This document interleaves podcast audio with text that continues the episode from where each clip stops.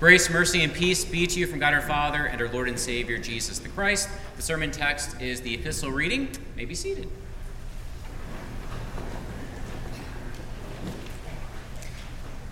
In the name of Jesus, from the OT reading to the gospel reading, end times to the max.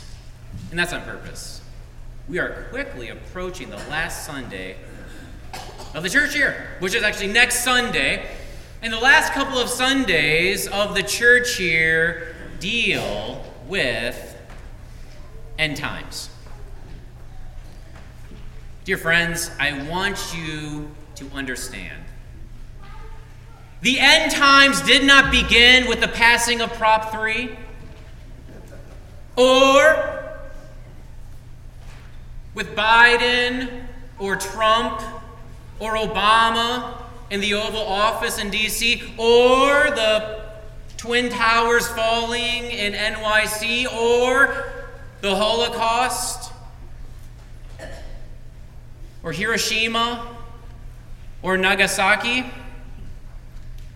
The end times started when the Holy Spirit was poured out on the church on the day of, the day of, the day of Pentecost. 2,000 years of end times living. And in these end times, uh, the world has gotten more and more unglued filling folks with more and more of a doom and gloom mood, stress and anxiety through the roof, fear factor level rising, bad news on steroids, not getting better, only getting worse. And so we cry out, Come soon, Lord Jesus. Christ has died, Christ is risen, Christ will come again. And when he does, he's going to take all that's busted and bruised and broken in the universe and make it whole, good, right, perfect, gorgeous, just absolutely beautiful. Now, this doesn't mean that we sit around twiddling our thumbs just waiting and waiting and waiting for the coming of the Lord Jesus on the last day, on J Day, Judgment Day. Pastor Paul, in the epistle reading this morning, gives us meaningful work to do. Our lives here in the end times have so much purpose. Because the work we do will endure forever. It's end times life for you and for me. It's the end times life for us. But what does that look like? Hmm? What does that even look like? Pastor Paul thankfully spells it out for us. End, times living is the life lived here and now at GLC, getting on our knees to pray, living where God has put us today cultivating beauty without dismay. First, the end times life gets us on our knees to pray that the Word, that the Word would run its course in this world without delay. Pastor Paul makes prayer a priority in the end times life. 2 Thessalonians 3, verses 1 and 2. Finally, brothers, pray for us that the word of the Lord may speed ahead and be honored, as happened among you, and that we may be delivered from wicked and evil men. For not all have faith. Pastor Paul first calls the Christians at Thessalonica to, to, to, to pray, pray, pray, pray, pray praying that the word would be unbound and unchained, praying that the word would even outpace the apostles themselves, praying that many hearts would be made ready to hear the word and believe the word and be saved.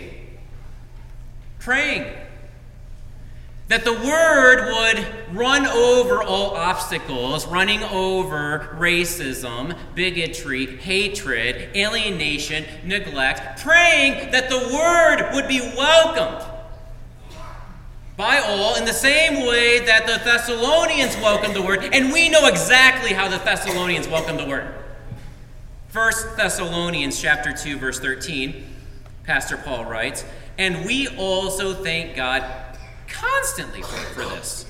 That when you received the word of God, which you heard from us, you accepted it, not as the word of men, but as what it really is the word of God, which is at work in you, believers.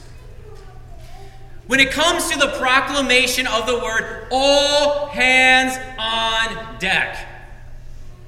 The proclamation of the word isn't just pastor's business or deaconess's business or Cantor Beathy's business. It's all of our business. You participate in the spread of the word in this world through your prayers. Through your prayers. So pray. Pray. Pray for those folks in your life who are no faithers, who have, you know, walked away from the church, who don't see any reason to be a follower of Jesus, pray for them. Pray that the soil of their hearts would be tilled by the Holy Spirit for the sowing of the word. Pray that many hearts would be inclined to hear the word and believe the word. Pray that doors would be opened for the sharing of the word. Pray for the growth of the church here and everywhere through the word, the word. But uh, it ain't easy.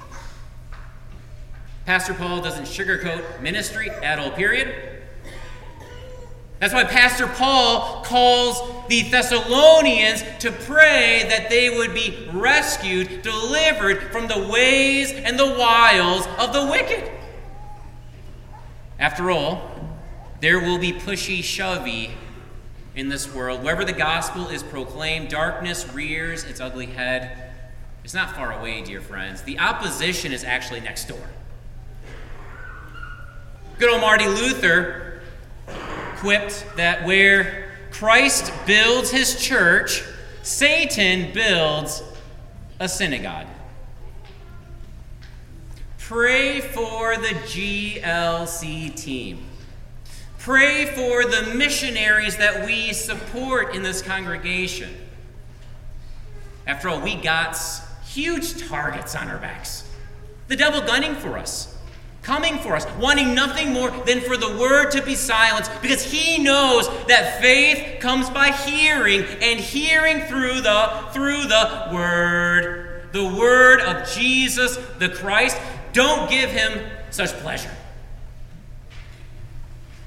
Pray that the work of the ministry doesn't just survive, but thrives, flourishes here, there, and everywhere because we desire, we desire that all people be saved from that last day, judgment day oven for, for the new earth and the new heaven.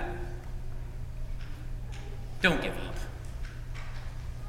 Don't give in, give up, give out. You have the best backer in the cosmos for this work. Pastor Paul writes, But the Lord is faithful he will establish you and guard you against the evil one. And we have confidence in the Lord about you that you are doing and will do the things that we command. May the Lord direct your hearts to the love of God and to the steadfastness of Christ. Who has your back? The Lord has your back. He has your back. As you pray for the word to run wild everywhere, Satan need not give you a scare for the Lord Jesus will protect that head of hair. You heard the promise from Jesus in the gospel reading, right? Luke 21 18. But not a hair.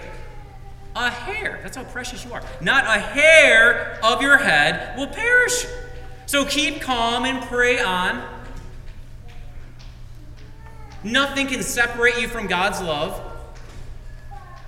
Plus, Christ's steadfastness, his endurance, he has enough of it for you, me, and everybody to live this end times life. Now, this life is more than just prayer. Second, the end times life lives where God puts us today, for each of us has our one of a kind part to play. Pastor Paul addresses a big, huge, ginormous problem in the church in Thessalonica. Verses 6 through 9. Now we command you, brothers, in the name of our Lord Jesus Christ, that you keep away from any brother who is walking in idleness and not in accord with the tradition that you received from us. For you yourselves know how you ought to imitate us, because we were not idle when we were with you, nor did we eat anyone's bread without paying for it, but with toil and labor we worked night and day, that we might not be a burden to any of you. It was not because we do not have that right, but to give you in ourselves an example to imitate. What good news! Jesus is coming back. Oh, this is the sweetest thing ever. This means I don't have to go to work anymore, take the kids to school anymore, rake the leaves anymore. This is the sweetest thing ever. Uh, that's actually how some of the Christians in Thessalonica lived. They abandoned, they neglected, they shirked their God given duties and responsibilities, thinking, I mean, what's the point of it all? What's the point of, you know, all this work as, as, as spouse, as parent, as child, as student, as employee, as boss? as citizen, as member of the congregation, as neighbor. What, what's really the point? We don't have time to get our job done anyway. I mean, oh, man, it's gonna, the clock is gonna strike last day any second. So, you know, might as well kick back, relax. Jesus will be here in no time. Good old Marty Luther, another good quote from him. He once said that if he knew that the last day was tomorrow, he would do what today? He would plant a tree. Plant a tree. In other words, the coming of Jesus is not discouraging to our work, but ever so encouraging. And we don't have just any work to do, we have work given to us by the hand, from the hand of God Himself. God given work, one of a kind work. One of a kind work. Now, Pastor Paul in the epistle reading cries out, imitate us. He's calling Christians then and Christians now to embrace to embrace their one of a kind work, to do their one of a kind work with gusto, urgency, joy.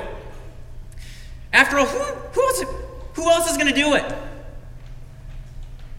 Who else is going to do it? Let me be clear here. Hear me out. There is no person on planet Earth that wears the same hats as you do. Totally one of a kind work that you have. St. Francis of Assisi, a 13th century Christian, said on his deathbed, I have done what was mine to do.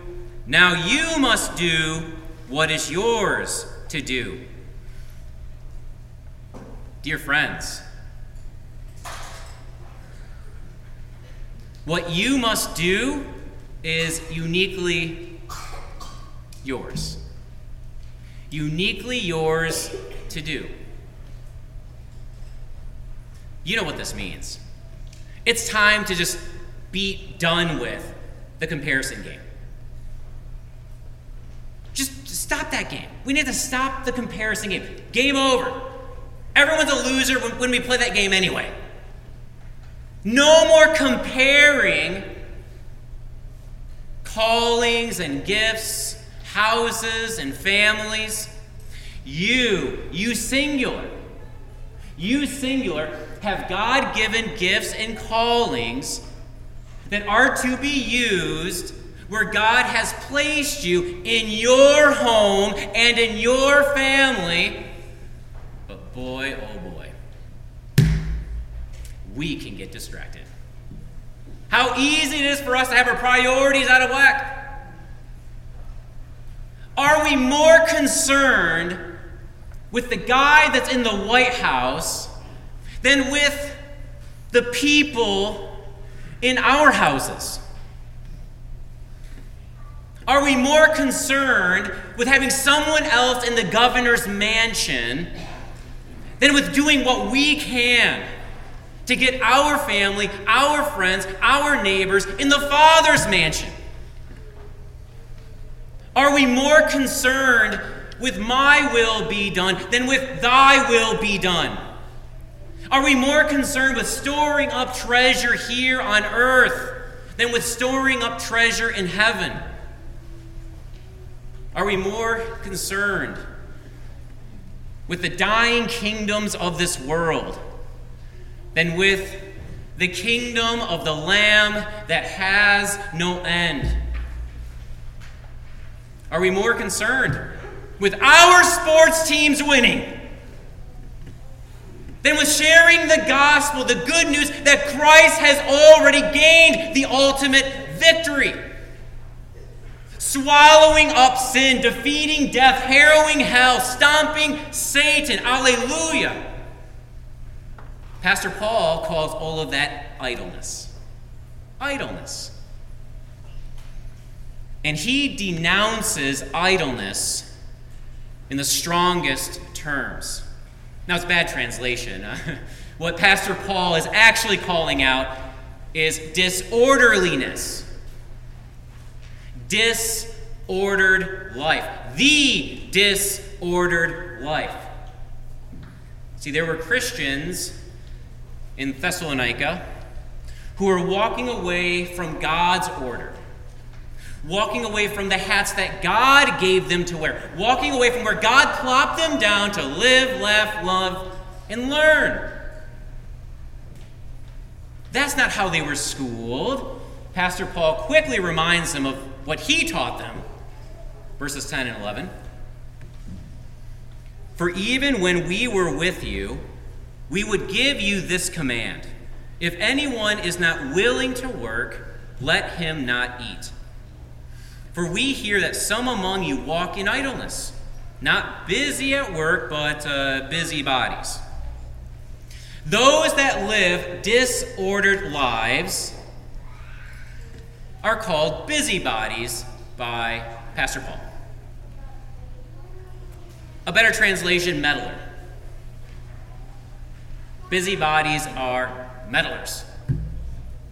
When you walk away from your business, what God has given you to do, it's only a matter of time that you start interfering with, meddling with other people's business. Dear friends, be content. Be content with the business that God has given you to be engaged with. Be content with that. Don't covet someone else's life. Wanting someone else's life, it will only bring you pain. It only hurts you and the people around you. Stay where God has plopped you down. Remain there.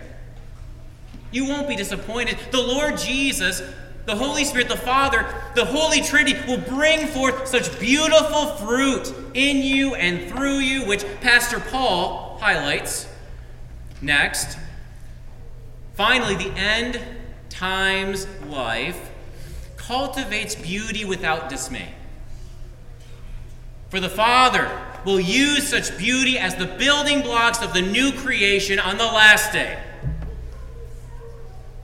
Pastor Paul makes it crystal clear that the end times life ain't showy, not glitzy and glamorous, no tooting one's horn. Verse 12 Now, such persons we command and encourage in the Lord Jesus to do their work quietly, quietly, quietly, and to earn their own living. Quiet work. That doesn't mean uh, no talky ever. Quiet work doesn't mean you can't whistle on the job. No whistling while you work. Doesn't mean that. Okay. Quiet work.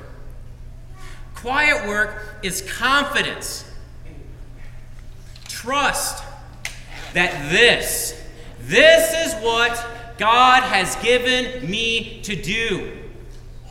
And by doing it, He'll bless it. He'll bring forth all of this beauty in me and through me. Our Lord Jesus knows quiet work firsthand. His entire ministry was nothing but doing quiet work, doing what the Lord, what the Father had given him to do. Quiet work in the waters of the Jordan River, embracing his work of Lamb of God, sin bearer for the world.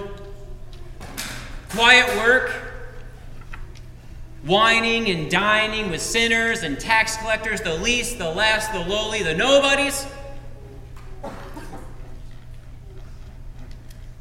Embracing his work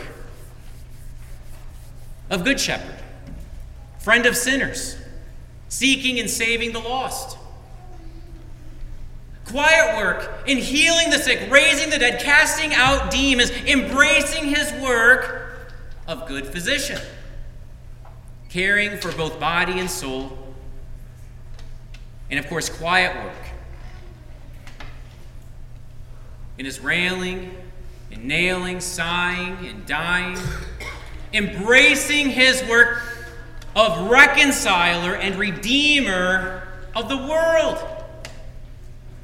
Oh, what beauty the Father brought forth from all of Jesus' quiet work. Behold the beautiful Savior. He ain't dead, He lives. He's risen from the dead. He lives. The stone that the builders rejected has become the cornerstone. And now Jesus is the very cornerstone of the new creation. So many more stones of beauty to be placed on cornerstone Jesus. And so, Pastor Paul writes As for you, brothers, do not grow weary in doing good.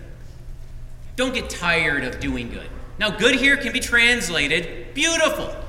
Don't get tired. Don't get tuckered out. Don't get wearied in doing the beautiful. You can do it. You can. Here at the altar, what do you sink your teeth into? You get to eat the body of Jesus and you get to drink the blood of Jesus, being filled to overflowing with the grit of Jesus. True grit. You can do it, folks. Embrace. Embrace your God given, one of a kind, quiet work with gusto, urgency, and so much joy. You won't be disappointed. Love your family. Be gentle. Be quick to listen, slow to talk. Pray for your leaders in business and government, in the church. Care for the needy, defend the weak and the vulnerable. Open your home to the lonely. Explain everything in the kindest way. Facebook would be a much better place. Put the best construction on everything. Look for the good in every human being. It's there. It's there. Look for it. Share all that God has done in your life. Support your congregation. GLC. And out of this quiet work, the Father will bring forth so much beauty, a bumper crop of beauty.